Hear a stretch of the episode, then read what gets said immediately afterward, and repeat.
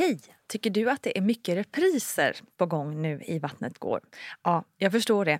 Det beror helt enkelt på att jag, Nina Campioni, just nu har en pop-up second hand i Modgallerian i Stockholm. Så min tid räcker helt enkelt inte tid att göra så många avsnitt som jag hade önskat. Men tills jag är tillbaka på full tid, kom gärna och hälsa på mig i Modgallerian. Vi ses!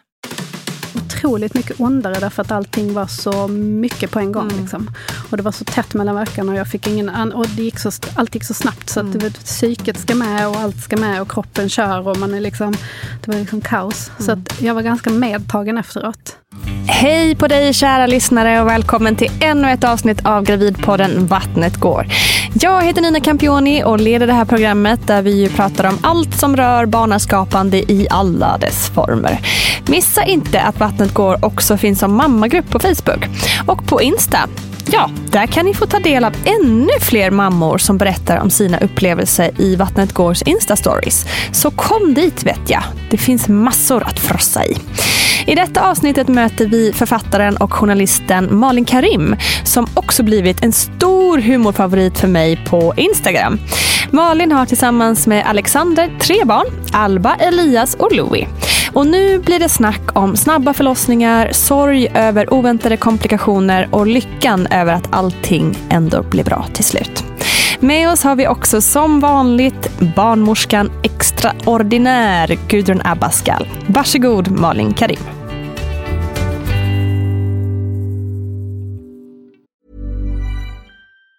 Even on a budget, quality is non-negotiable. That's why Quince is the place to score high-end essentials at 50 to 80% less than similar brands. Get your hands on buttery soft cashmere sweaters from just 60 bucks, Italian leather jackets, and so much more. And the best part about Quince, they exclusively partner with factories committed to safe, ethical, and responsible manufacturing. Elevate your style without the elevated price tag with Quince. Go to quince.com slash upgrade for free shipping and 365-day returns. I'm Sandra, and I'm just the professional your small business was looking for. But you didn't hire me because you didn't use LinkedIn Jobs. LinkedIn has professionals you can't find anywhere else, including those who aren't actively looking for a new job, but might be open to the perfect role like me.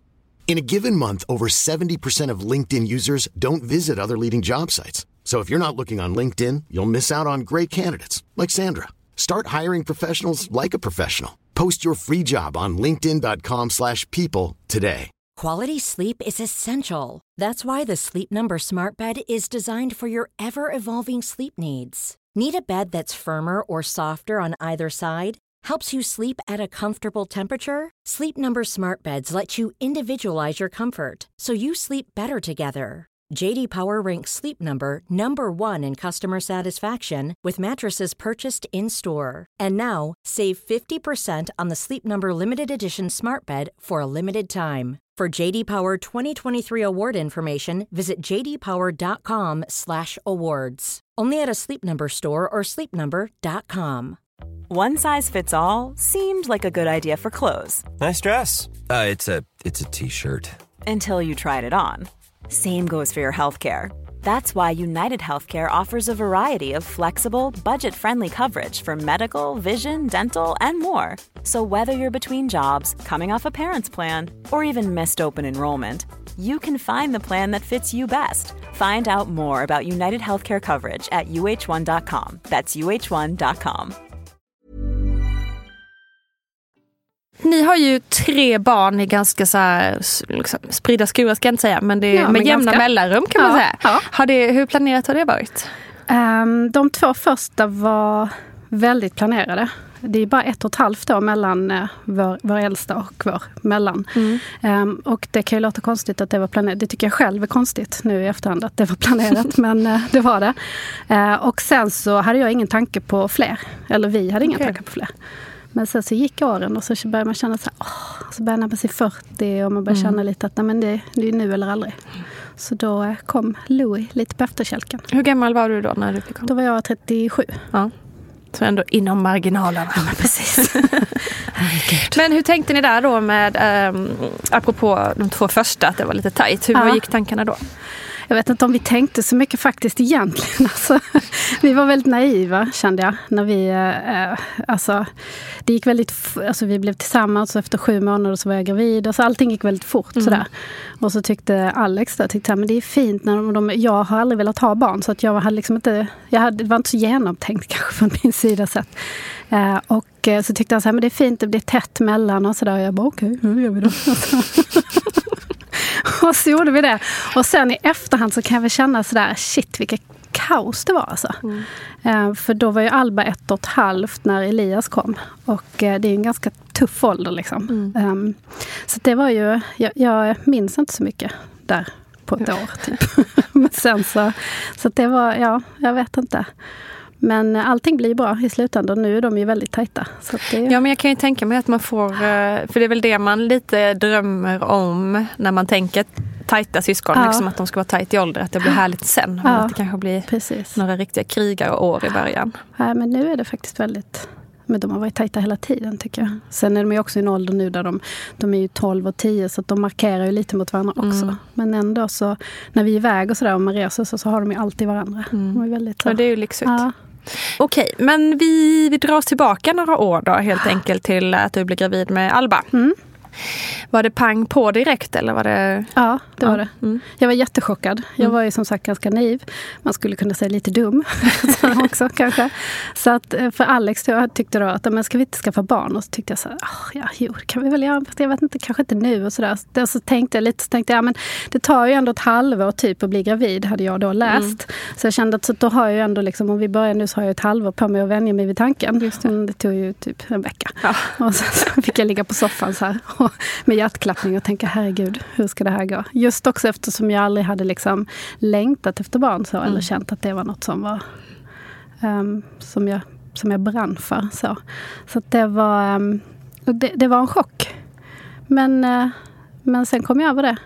Men var det svårt då? För jag gissar att eh, Alexander blev väldigt glad. Han blev jätteglad och, och ringde så, alla på en ja. gång. I typ ja. vecka sju var det ju.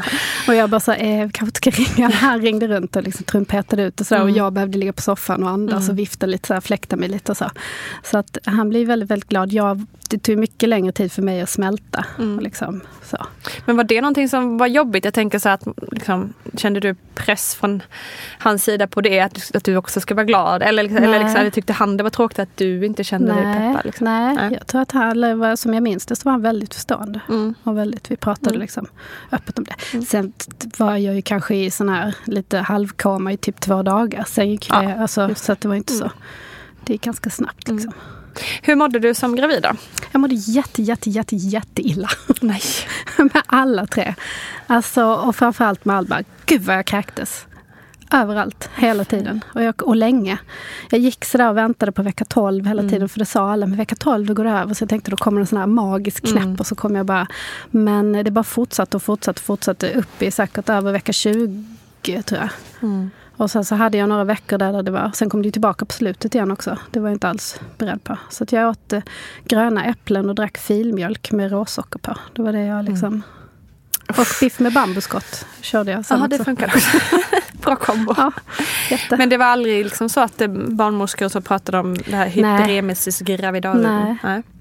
Jag sökte ju aldrig hjälp heller för det så det vet jag inte. Men jag mådde fruktansvärt illa. Så. Mm. Men annars så var det inga, jag fick lite foglossning och sådär. Men annars väldigt liksom, komplikationsfritt mm. tycker jag. Var det samma för alla tre? Ja. Mm. För det ändå, måste jag säga, ganska o, ovanligt. Men just i, i alla avsnitten som vi har pratat, mm. alltså som jag har intervjuat kvinnor så känns det som att nästan ingen graviditet har varit en lik. Nej. Så det är lite spännande ja. att du har liksom Nej, jag har mått illa. Det har varit lika. Annars, alltså illamåendet. Annars hade, med Alba hade jag jättemycket foglossning. Med Elias hade jag ingen foglossning. Mm. Och med Louis fick jag gå på kryckor för att jag hade så Oj. mycket att bli sjukskriven. Okay. För att jag hade så mycket foglossning. Men, när eh, började det foglossningen? Var det tidigt eller, eller när kom det? Ja, det började nog. Alltså med den sista, så då kände jag att kroppen var liksom, den var trött. Mm. Uh, så det började ganska tidigt, mm. tyckte jag. Vad fanns alltså, det då att göra mer än bli sjukskriven? Få kryckor? Alltså få kryckor och sen så gick jag hos någon, man får inte, jag gick hos någon läkare också, jag minns inte riktigt. Om det var någon sån naprapat eller vad mm. han skulle göra. Men han kände mest och så fick jag kryckor sen så var det inte så mycket mer. Liksom. Men jag vet ja. de som går till naprapat och sådär. Men jag, tror Mm. inte, jag tror inte det var något sånt. Utan det var någon annan. Jag minns faktiskt inte riktigt. Men det var typ det bita ihop, tror jag. Mm. Liksom. Och det är helt sjukt. Ja, Må illa och, Hade- och spy och Ja. inte gå men bit ihop.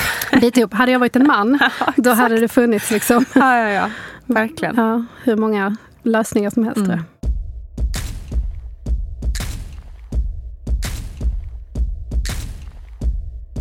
Men hur var det då att vara sjukskriven och liksom, var det psykiskt tärande eller hur kände Nej, du? det, alltså det kom ganska sent. Jag blev sjukskriven ganska sent. Alltså det var bara kanske så tre, fyra veckor innan han kom. Så Okej. det var inte så himla... Nej. Det var inte, då Nej, var det okej. ganska skönt. Då var, man, Mm. då var jag ganska trött också. Mm. Så att det, det kände jag inte...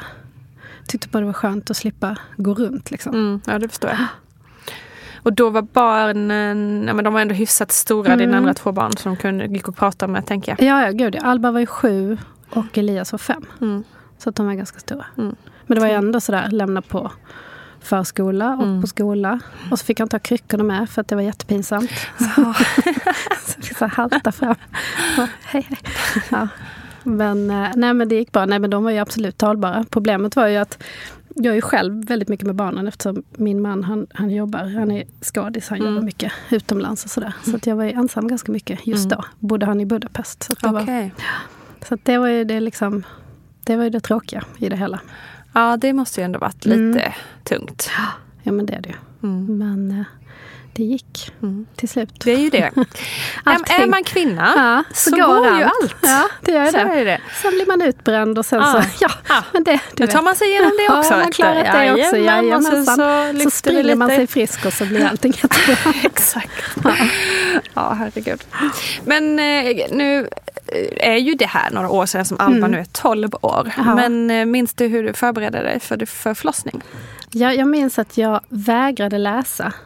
Eh, Jag ville inte läsa på alls. Mm. Nej. Jag ville liksom inte, och jag ville inte, jag vet ju folk som så snör in på att titta på så här, du vet förlossningsprogram och, Mm. och så här gottar sig i det. Jag Mm. ville inte veta någonting. Ehm, jag var väldigt så, jag ville inte ha någon, jag ville, jag, jag ville bara så gå på känsla. Det var ju också flummigt men så kände jag. Du hade Ja. den känslan? Ja. Så att jag, jag, jag minns att jag inte, jag läste inte, jag bara försökte jag tror jag försökte så vila och ta det lugnt. Liksom. Jag, Mm. tänkte, jag, jag tänkte nog inte så mycket på det faktum att det som jag har i mig nu också måste komma ut. Utan det var just liksom det. sådär att när det sen skedde så blev det så Va? Är det så här?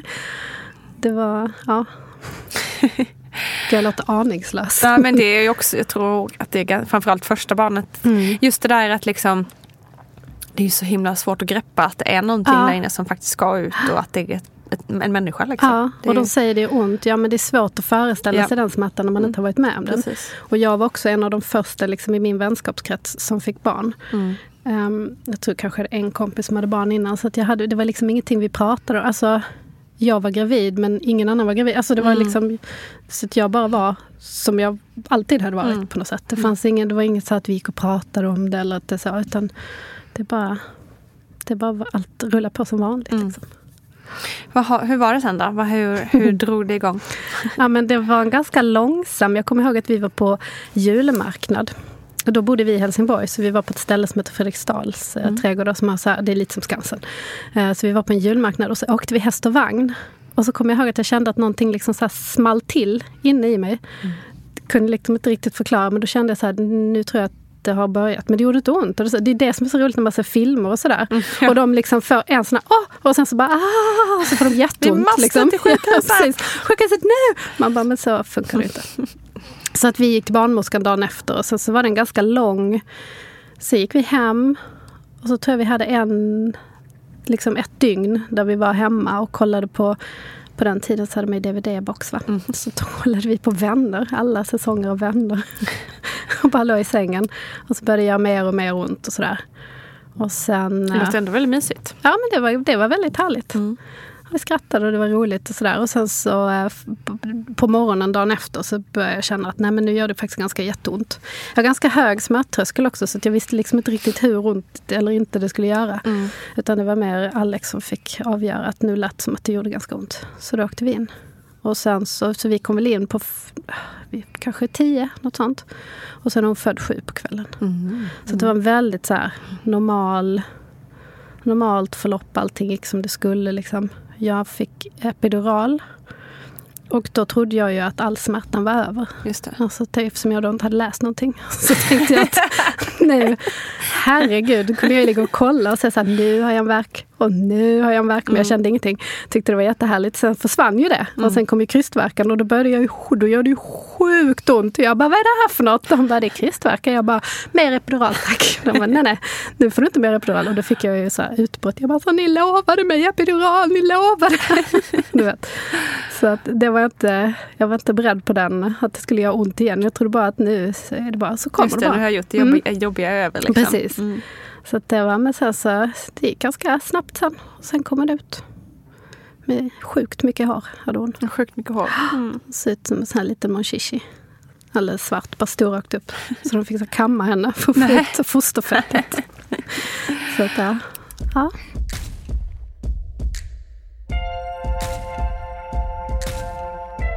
Men hur var den, liksom, då i och med att det blev, det blev lite, att det gjorde ont där igen? Liksom, För man, man blir ju omtöcknad, det Ja, blir man ju. ja. Så. Men bli, gjorde det att man blev så här, shit det här var jag inte beredd på, vad fan hände liksom? Ja men det var, alltså jag var inte beredd på att det skulle göra ont. Så jag blev lite arg där för att jag inte fick epidural. Jag tror jag svor lite, det bad jag om ursäkt för sen. Att så förlåt. I smärtan också, bara förlåt, förlåt. Var, man är så rationell Ja, ja, ja, och härlig. absolut. Då har man Ehm, all rätt att inte Ja, vara precis. Nej, men så, att, så att det var en chock att det gjorde ont. Men jag tror att jag fann mig, alltså som jag minns det, så Mm. fann jag mig ganska snabbt i att okej. För när de, jag är ju också väldigt så här, duktig flicka, så att när Mm. någon säger åt mig att göra saker så, så gör jag det. Så när de då förklarar, men nu måste du göra det, nu måste du lyssna på kroppen och så ska du krysta när det... Och det, det vet man ju, man måste, det känner man ju att man måste liksom. Så det var bara att jag gjorde då, Mm. som jag blev tillsagd att göra. Och det var Alltså- ingenting som du sen i efterhand liksom, Nej. att du har burit Nej. Nej. Faktiskt inte. Direkt efter så var jag ju så sjukt kaxig.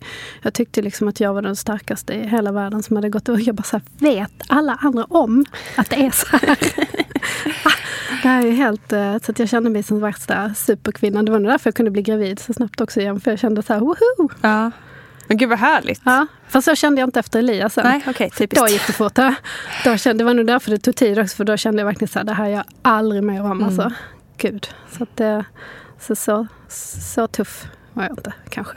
Nej, men för jag skulle precis säga ändå, i och med att du mådde illa och sånt också, ändå imponerande att du ändå blev gravid så snabbt Ja. igen. Med tanke på ganska så här, jobbigt graviditeten. Men, eh, men då tycker jag vi hoppar till Elias helt Mm. enkelt. Får du berätta om hur det var? Um, alltså själva förlossningen. Mm. Eh, det gick ju För, förlåt, för graviditeten var ungefär lik, Nej, det var ungefär liknande. samma. Ja. Ja. det var Mm. inte så. Det var liksom inte någon större skillnad faktiskt. Um, nej, förlossningen gick ju sjukt snabbt. Han, eh, jag tror att vi kom in på BB typ 10. Och Mm. sen är han född 2011. Oj, Ja, jösses. så det var liksom, och det började, och där, för med Alba så gick, mitt vatten gick aldrig. Nej. Eh, Så jag hade inga, och ingen slempropp, det var ingenting sånt. Den hade jag ändå hört talas om eh, i all min okunskap. Den hade Så ändå jag, kommit jag, jag på något väntade på sätt. den och jag väntade på vattnet men ingenting hände. Mm. Men med Elias så började det med att jag reste mig upp på morgonen och så gick vattnet. Mm. Eh, och, då så, och då satte det igång snabbt. Alltså. Då gick det snabbt. Då fick, då fick jag Mm. nästan en sån film så här, åh, med en gång. Och jag kommer ihåg att Alex hade varit ute, för han kom tidigt. Han kom tre dagar eller fyra dagar tidigt. Mm. Så Alex hade varit ute på kvällen innan. Så han var väl lite sådär trött. Om man säger. Eh, och då så, så kom, för jag hade gått och lagt mig på soffan tror jag, för jag hade vaknat mitt i natten. Och så haltade jag in där och sa att nu, nu börjar det. Och sen började värsta liksom, kaoset, för då bodde vi också fortfarande i Helsingborg. Då skulle min mamma och hennes man komma och passa Alba. Mm. Och de bor i Båstad. Eh, och då började det pratas om ägg och de skulle laga omeletter och har ni ägg hemma? Och Alex gick till Ica och jag låg inne i badrummet och Alba staplade schampoflaskor på min mage och kände att nu kommer ungen. oj. Alltså nu kommer han. Ja. Och jag försökte säga, jag försökte förmedla det att alltså jag, tror, jag tror att vi får skita i äggen nu och så tror jag att vi måste liksom Ja. åka in. Ni får äta något annat än en omelett. Men det var liksom ingen som riktigt så här, inget gehör kände jag. Så där låg jag och kände att nu, nu är det på G. Så då fick min bror störta ner som bodde precis lite ovanför oss. Och så fick vi, och då när vi kom fram så kom jag, jag kunde inte gå så jag kröp på marken så här. Och Alex försökte få upp mig och försökte så här, han bara det är blött på trottoaren. Jag bara skiter väl jag i. Och så kröp och så kom det några snälla människor med en rullstol och sen så in och så upp. Och så tog de fram det här partykittet med en gång och så bara. Och sen bara- och sen kom han. Herregud. Och så stod Alex där, hon vill ha epidural. Det vet jag. Alltså hon var, var, för det hade jag sagt till honom. Du måste liksom propsa på att jag får en epidural. Det är väldigt viktigt för mig. Så han bara, alltså, hon ville ha en epidural. Bara, du, vi är förbi det stadiet. Han bara, fast hon sa att det var väldigt viktigt. Han, de bara, nej, nej, nej, nej. Nu måste vi... Alltså, han bara kände att han hade ett ansvar. Han hade, liksom. en, ja, han hade en grej som han skulle hålla ordning på och det var den. Han tänkte inte ge upp. Han bara epidural. När barnet var ute, han bara epidural. Nej, nej. Åh gud. Om vi då pratar om snabb, väldigt snabb förlossning är det då stört förlossning för det är det begrepp som man används inom i vårt jobb. Och då säger från första verken tills barnet är fött så en timme, då pratar vi om stört förlossning, att det går så väldigt snabbt. Och vad som räknas som värkstormar, ja någon medicinsk definition finns det väl inte på det utan det är väl att det är för mycket för täta och för intensiva verkar. Och vi har ett mått idag som säger att man ska inte ha flera verkar eller kontraktioner som vi kallar det för på mer än fem på tio minuter. Har man mer än fem verkar, ja då är det för mycket. Sen om det är verkstorm eller inte, men det är för mycket verkar. Alltså aldrig mer än fem verkar. Det är just det här som vi har pratat om tidigare, det här med syresättning till barnet och den stress som det innebär. Och att livmodern och moderkakan får inte tillräckligt med syre om det är för tätt mellan verkarna. Om det skulle bli för många då, vad gör man då? Ja, då har man då ett sånt här oxytocindropp, för det är det vanligaste att man får den här hamnar Ja, det är bara att stänga av den omedelbart. Tyst. Och sedan så kan man också ge ett läkemedel eh, som heter Bricanyl som man ger till kvinnan som slår ut verkarna totalt helt och som används ganska ofta faktiskt under, för att inte hamna i den här situationen som är inte alls bra för barnet. Och inte för kvinnan heller, men speciellt för barnet.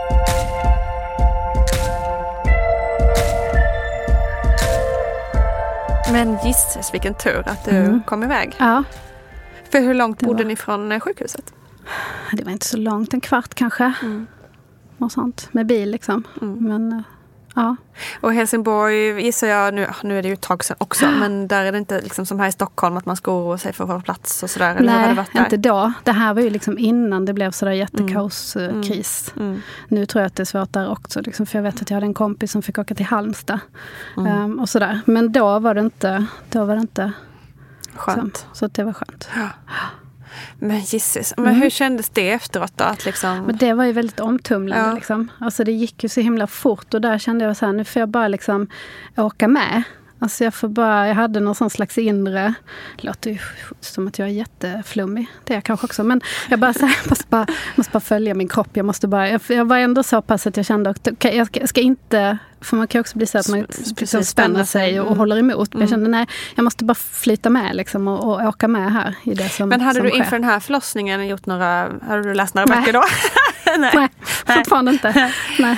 För jag Nej. tänker just det där med andningar och liksom flyta med, det snackas ju väldigt mycket om Ja, det. Så tänkte om du jag har hade gått läst lite någon på sån. yoga, vet ja, okej. Det var det. Ja. Men nej, ingenting. Utan, utan det var bara så här instinkt, alltså Mm. någon instinkt liksom som kom. Så att jag gjorde det och det gick ju, så det gick ju, men det gjorde ju otroligt mycket ondare därför att allting var så mycket på en gång. Mm. Liksom. Och det var så tätt mellan verkarna och jag fick ingen an- och det gick så, allt gick så snabbt så Mm. att vet, psyket ska med och allt ska med och kroppen kör och man är liksom, det var liksom kaos. Så Mm. att jag var ganska medtagen efteråt. Men då studsade jag ut och så kom all släkt och alla vänner och sånt. Och då satt jag där ute. Till slut var det någon stackare som sa, som förbarmade sig över mig och sa, men gud, du är alldeles vit, du kanske ska gå och lägga dig. jag bara sånt, Ja. ah, ingen fara. Nej, just det. Liksom. Man ska vara duktig. Ja, precis. Så att, eh, men, eh, ja. Och de gick fick de sina ägg? Vad sa du? Fick de sina ägg? Ja, mamma de fick sina ägg. Ja, det blev tur. omelett. Så glad för det. Men ju- just den här upplevelsen, är det någonting som du har burit med dig liksom, längre än bara just i förlossningsrummet så att säga och några dagar efter kanske? Nej, alltså det var, jag kände ganska starkt, jag vet att jag sa till Alex där också att nu blir det inga fler. Nu är det liksom, nu är jag klar. Det här gör jag inte om igen. Mm. Ehm, och, sen så, och det kände jag ganska starkt väldigt länge. För det är ju ändå fem år sedan till, Mm. tills uh, Louis kom. Ehm, sen bearbetar man väl det. Och sen så glömmer man ju också. Man förtränger lite och man liksom så. Och så lever man ju lite på det att ja, men ingen gång behöver vara den andra lik. Så. Men så att jag var inte så, jag var inte så Jag var väl kanske lite mer nervös inför Louis vad jag hade varit inför Elias. För då var jag fortfarande super, liksom. Mm, så. Ehm, när man tänker på att shit, alltså det är det här att det är jättefint att vara gravid och bebis och gud vad mysigt, men jag måste ju gå igenom det här också. Jag måste ju liksom leverera. Mm. Det känns ju... Jo, och det blir tyngre som du var inne på från början. Mm. Liksom att eh, två förlossningar, eh, jag tror att Gudrun brukar säga det, att eh, andra förlossningar, liksom två förlossningar, sen så börjar kroppen verkligen ta liksom, mer och mer stryk. Ja, ju, men det ju fler jag förlossningar det blir och graviditeter. Det kände jag väldigt tydligt. Dels var jag Mm. äldre, men Mm. sen så kände jag också väldigt tydligt att jag var liksom tröttare. Inte, på själva, inte, inte under själva förlossningen, men själva graviditeten kände Mm. jag var att det här kan inte min kropp göra flera gånger. Mm. För att den, och då tänker man så på kvinnor förr som så här bara så här 11 barn. Exakt. Fattar inte. 11 barn och sen typ 20 missfall däremellan. Ja, liksom. ja. Mm. Helt galet alltså. ja, verkligen. Så att, eh, ja, Men så dog de ju lite yngre också kanske. det gjorde det. Nej men verkligen det där, är- och, och det finns ju flera idag också som får många barn. Men just det där kan jag tycka lite obehagligt. För jag kände också skillnad bara mellan först, första och andra. Att jag Mm. var tröttare Mm. i kroppen och Mm. allting. Och liksom även återhämtning och så. Att man liksom bara där känner att bara shit. Att kropp, alltså att man får någon sån här wake-up. Att Ja. man kommer inte vara 27 Nej, forever och liksom ha den typen av uthållighet. Och Nej. liksom, man inser ju inte det förrän man faktiskt känner det. Liksom. För det går inte att förstå. nej. man vill ju inte förstå absolut det. Inte, absolut inte. Så jag tycker det är så här existentiell kris på något vis. Ja, men det är det verkligen. När man börjar få ont liksom, och känna att kroppen inte hjälper en utan att den liksom Ja. jobbar emot en lite sådär. Ja, Exakt. det, var, ja. Ja, det var stor. Det märkte jag också, alltså skillnaden hur kroppen jobbade efteråt. Med Alba så gick ju allting bara av sig självt. Mm. Med, med Elias så var det lite, lite långsammare. Och sen så med Louis så tog det ju liksom, jättelång tid innan man kände sig återställd fysiskt. Mm. Liksom, tyckte jag. Mm. Ja, det är både intressant och deppigt samtidigt. Ja. Denna, detta åldrande. Ja, men de säger väl, jag har läst någonstans, det har jag läst någonstans, Det jag läst. att det tar sju år för kroppen att, att återhämta sig helt och hållet från en graviditet och en förlossning. Det är, ja. Jag har hängt fast vid det och hävdat det när jag har behövt ha det som vapen. Så jag vill det. hemskt gärna att vi bara säger att, Att så är låter det. att det är så. Precis. Vi kan dementera i smyg sen. Kan jag ju säga, så det låter inte helt orimligt.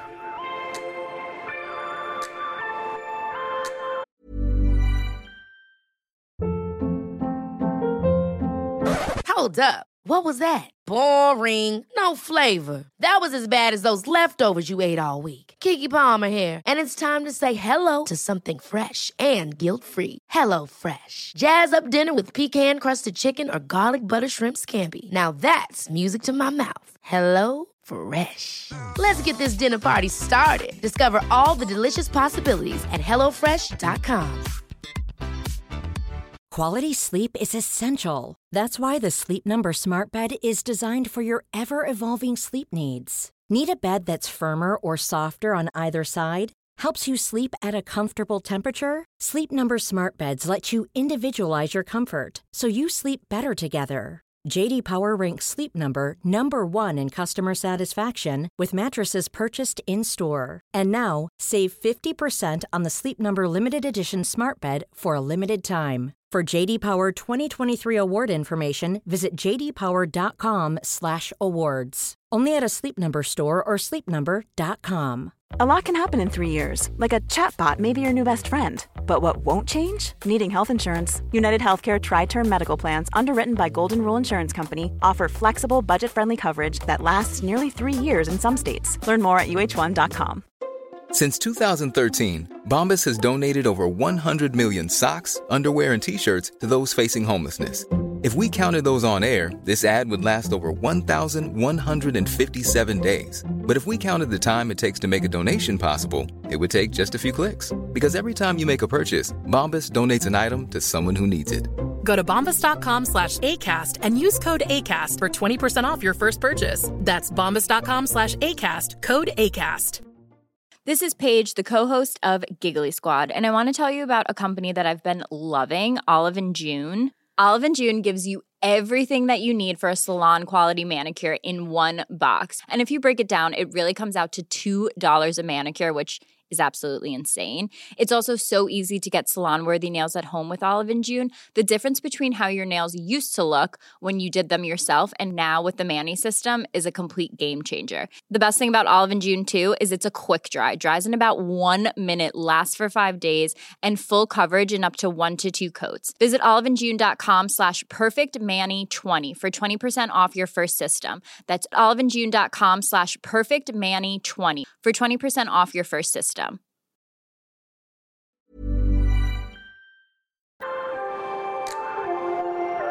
Bestämde ni er för att ni skulle ha fler Ja. barn eller blev det hoppsan? Nej, Nej. vi bestämde oss. Mm. Väldigt- Vad var det som gjorde, blev övervägande där då? Alltså jag ville så himla gärna. Helt plötsligt så bara fick jag en sån du vet, craving. Och det hade jag inte riktigt haft innan. För att med Alba så jag var såklart jätteglad och så. Men det bara skedde. Alltså jag var ganska naiv. Som man kanske kan höra. Eh, och tänkte liksom bara att nej men nu så. Och sen med Elias så hände det så snabbt också. Så det var ju, men nu så verkligen så här, helt plötsligt så bara kände jag att jag, alltså jag bara måste. Jag måste ha ett barn till. Häftigt. Det är svårt att förklara liksom.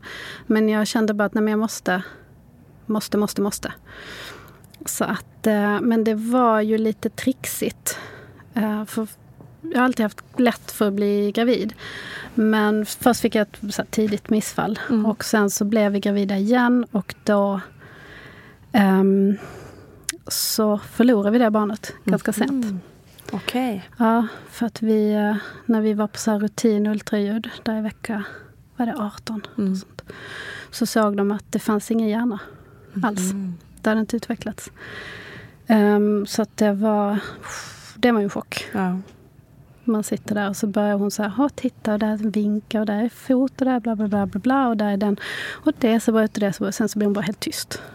Och vi bara, eh, vad, vad är det nu då? Och så, eh, och hon var så himla, hon var inte så bra på att handskas med det heller, den barnmorskan som gjorde det ultraljudet. Så hon bara lämnade oss och gick. Jaha, men gud. Gick ut och hämtade en läkare och sådär. Och snäs, var lite, blev lite så snäsig. Nej men det är inget, jag ska bara, du vet sådär. Alltså, nej. väldigt så. Eh, och så sa de ju det att nej men det här, och det kallas ju, det heter ju vattenskalle, det heter något annat på latin. Men, eh, och det finns ju olika grader av det. Det finns ju barn som föds med vattenskalle och som, där det går. Men här fanns det ingen hjärna alls. Överhuvudtaget, det hade inte utvecklats något. Ehm, så att de sa ju att antingen så avslutar man nu eller så kan du gå graviditeten ut och så föder du men då kommer hon, det var en flicka, inte överleva. Eller hon kommer överleva, kommer komma ut och dö liksom, i princip. Så att då så valde vi att avsluta där och då. För det kändes ju så grymt. Att allting kändes ju grymt. Liksom. Ehm, och då var det ju så nära den här gränsen där man måste be om lov från Socialstyrelsen. Så att de skyndade på det. Så att vi fick en ganska snabb ehm, inom en vecka. Liksom. Men när det har gått så långt så måste man ju föda ut barnet. Man kan inte bara... Och det var också en chock. Ja, herregud. Där jag kände så här, men det klarar inte jag. Ni får skära upp mig och så får ni ta ut. Jag kan, inte, jag kan liksom inte gå igenom det och sen inte ha... Precis. Liksom. Så, det var, så det var jobbigt. Det var... På så kort tid att handskas med alla de, Ja. både liksom upptäckten och sen bearbeta och sånt. Ja. För då hade vi ändå liksom, alltså det hade börjat synas, det var ju tredje barnet. Så att jag hade liksom mage och sådär. Och, och vi hade sagt till, vi hade inte berättat särskilt tidigt ändå. Men, och jag mådde så fruktansvärt dåligt så jag hade fått säga till på jobbet. För att de de började undra varför jag, inte, varför jag var, betedde mig konstigt och sådär. Och vi fick säga till barnen och sådär. Eh, så att sen skulle man ju också det här att man måste berätta för, alltså man ska gå igenom det igen och man måste berätta för alla och sådär. Så det var, det var liksom, och det var en chock för jag hade varit ganska, som sagt, ganska naiv och vi hade blivit gravida och allt hade gått bra och sådär. Och då fick man sig en sån här shit. Det är så mycket som ska stämma för att det här lilla, lilla barnet ska bli till. Och vara friskt och komma ut. Och sen, alltså det är ju verkligen, det är ju, ja men det, det låter ju klyschigt men det är ett mirakel liksom. Så att det var, det var hemskt. Men sen så um, blev vi gravida igen ganska snabbt efter det. Typ någon månad efter det. Och sen kom Louie. Var det liksom, kändes det självklart att ni skulle försöka direkt igen? Eller? Nej, nej, först var jag lite sådär att nej, jag vet inte om jag kan gå igenom det igen. Men sen så var ändå den här driften, liksom, den här längtan var så himla stark. Så att jag kände att nej, men jag måste nog. Jag, måste, jag, jag bara måste. Liksom. Så då... Och det gick ganska... Ska inte säga att det gick över fort, för det gjorde det inte. Jag har fortfarande inte liksom bearbetat det ordentligt kan jag känna. Men jag kände ändå att jag var tvungen att liksom...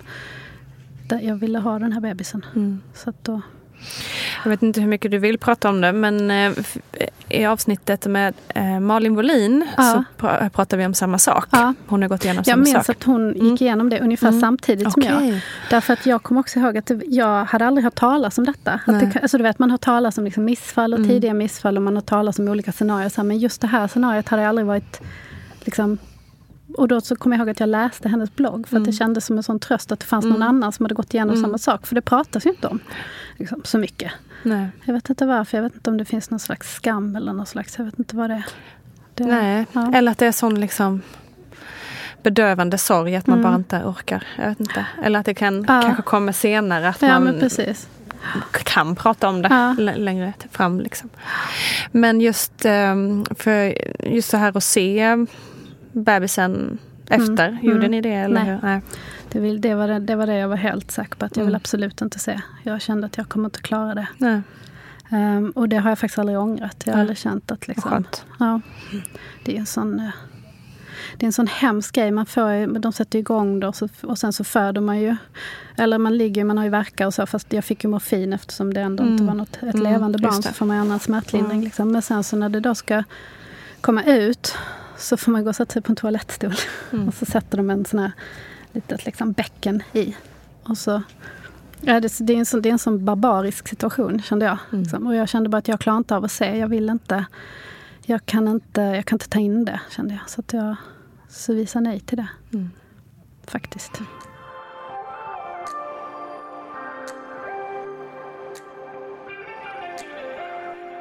Men eh, gud vad tufft. Mm. Det var, det var, så blir det också så när man pratar om det. Så man bara, mm, jo, det var tufft. Så man låter så himla känslokall kanske. Men det var, ja, det var fruktansvärt. Alltså. Men jag tror att det som räddade mig lite var det att vi blev gravida så snabbt igen. Mm. Så att jag fick liksom skifta fokus. Mm. Ehm, för det var, ja, det var tufft och det var svårt att berätta för de andra barnen. Där kan man inte, de var fortfarande så små så man kunde inte riktigt förklara vad det var Mm. som hade hänt heller. Utan man fick så här ganska bara säga att bebisen dog i magen. Liksom. Det Mm. var det som vi fick. Så att allting var ju, det var hemskt. Det var det. Men sen så när vi då blev gravida igen så fick man liksom som sagt skifta fokus. Men den graviditeten blev ju inte så himla... Alltså jag var ju väldigt, väldigt orolig. Ja, det Hela förstår tiden, jag liksom. verkligen. Eh, och, och liksom tänkte att nej, nu kommer det, liksom, någonting kommer vara fel Mm. och hur ska jag kunna veta och hur ska jag liksom så. Men eh, som tur var så gick det ju bra. Mm. Så härligt. Ja. Mm. Man blir liksom, ah, man blir så varm i hela kroppen när man får Får liksom lite happy Ja. ending eller Ja, man ska ja, säga. men det blev det verkligen. Ja. Så att det, det var fint. Det blev fint. Ja. Det var meningen helt Mm. Men du, hur gick det då med Louis förlossning? Ja. Får du berätta om det då? Eh, det var ju den bästa förlossningen någonsin. Ja, det blev det ändå? Den borde ju hamna i så här förlossningarnas hall of fame känner jag. Inte för att jag presterade så bra utan för att liksom själva omgivningen var så himla... Det var så, vi var på eh, BB Sofia hette det va? Mm. Innan det la ner. Ehm, och hade eget rum. Jag måste fråga när, på, när är det här? Det här är 2014. Och när på året? Eh, 20 november han Ah, fasen också. För jag födde också på BB Sofia i april. Aha. Samma år. Ja.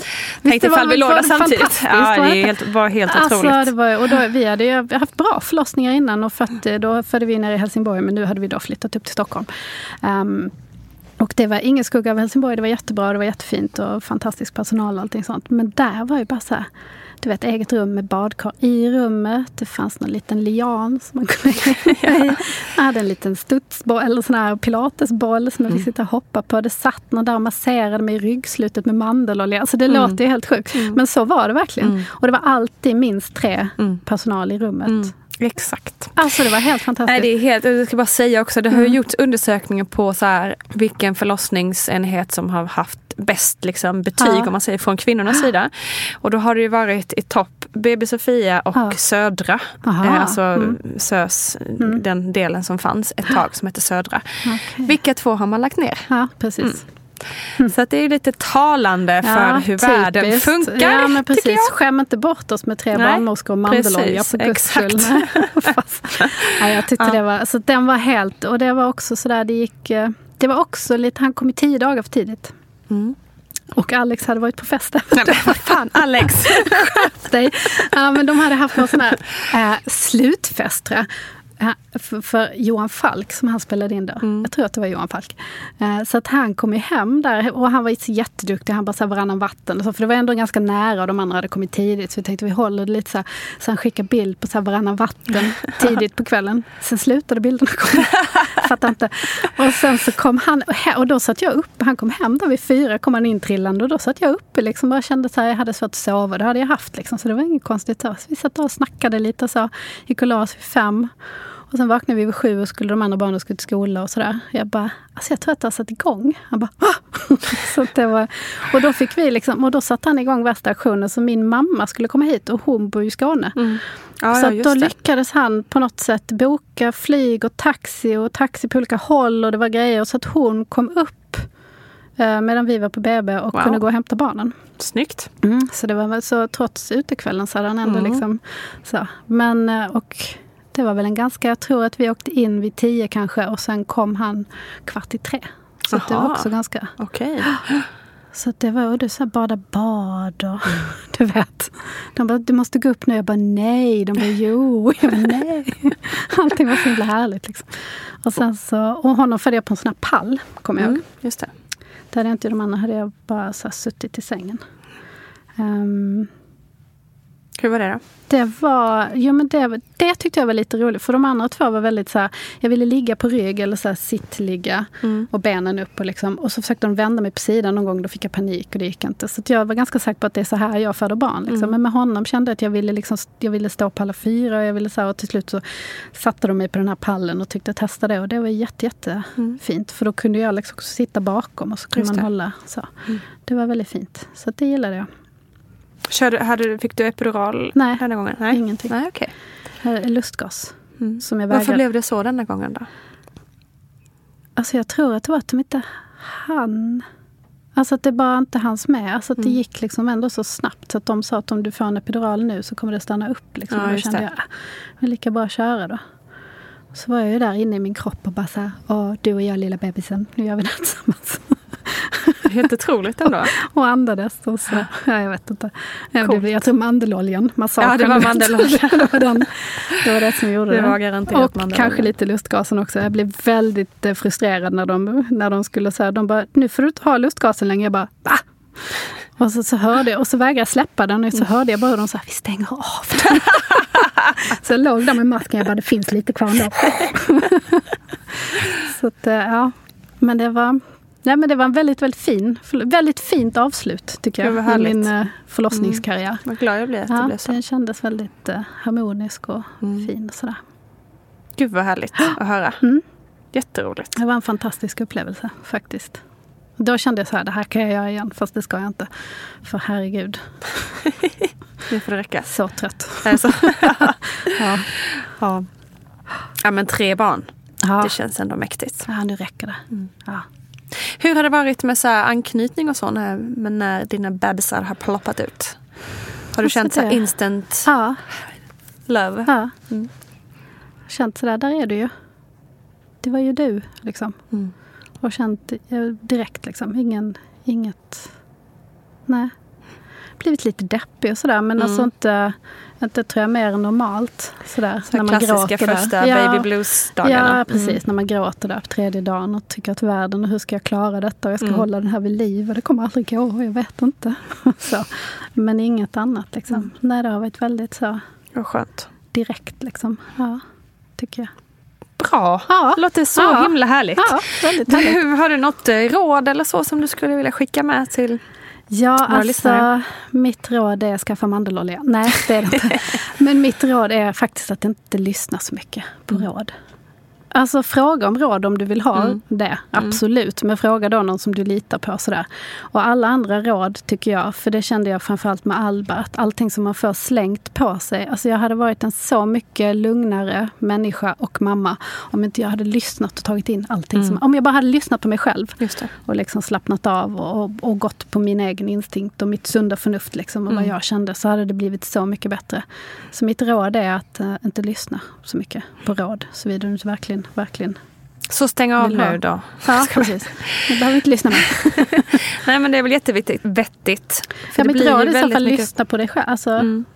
försök att... Lyssna inåt. Ja, precis. Mycket bra. Tack så mycket. Ja, men tack ska du ha. Härligt. Stort, stort tack Malin Karim för att vi fick ta del av din intressanta och viktiga historia. Missa nu inte Malin på Instagram. Jag lovar att du kommer få roligt. Stort tack också till dig lyssnare som lagt din enormt dyrbara tid på att hänga med oss en liten stund. Vi ses på Facebook och Instagram. Hej då!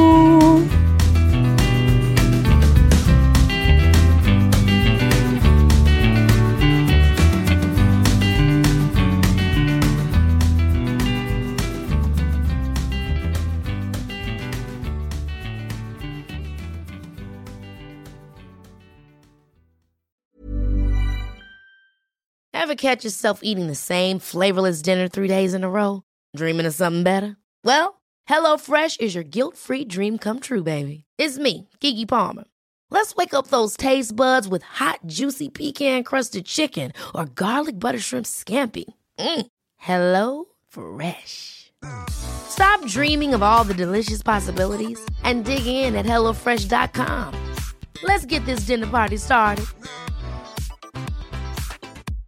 Imagine the softest sheets you've ever felt. Now imagine them getting even softer over time. That's what you'll feel with Bowl and Branch's organic cotton sheets. In a recent customer survey, 96% replied that Bowl and Branch sheets get softer with every wash. Start getting your best night's sleep in these sheets that get softer and softer for years to come. Try their sheets with a 30-night guarantee. Plus, get 15% off your first order at bowlandbranch.com. Code BUTTERY. Exclusions apply. See site for details. Hi, I'm Daniel, founder of Pretty Litter. Did you know cats tend to hide symptoms of sickness and pain? I learned this the hard way after losing my cat, Gingy. So I created Pretty Litter, a health monitoring litter that helps detect early signs of illness by changing colors, saving you money and potentially your cat's life. Pretty Litter is veterinarian developed, and it's the easiest way to keep tabs on your fur baby's health right at home. Go to prettylitter.com and use code ACAST for 20% off your first order and a free cat toy. Terms and conditions apply. See site for details.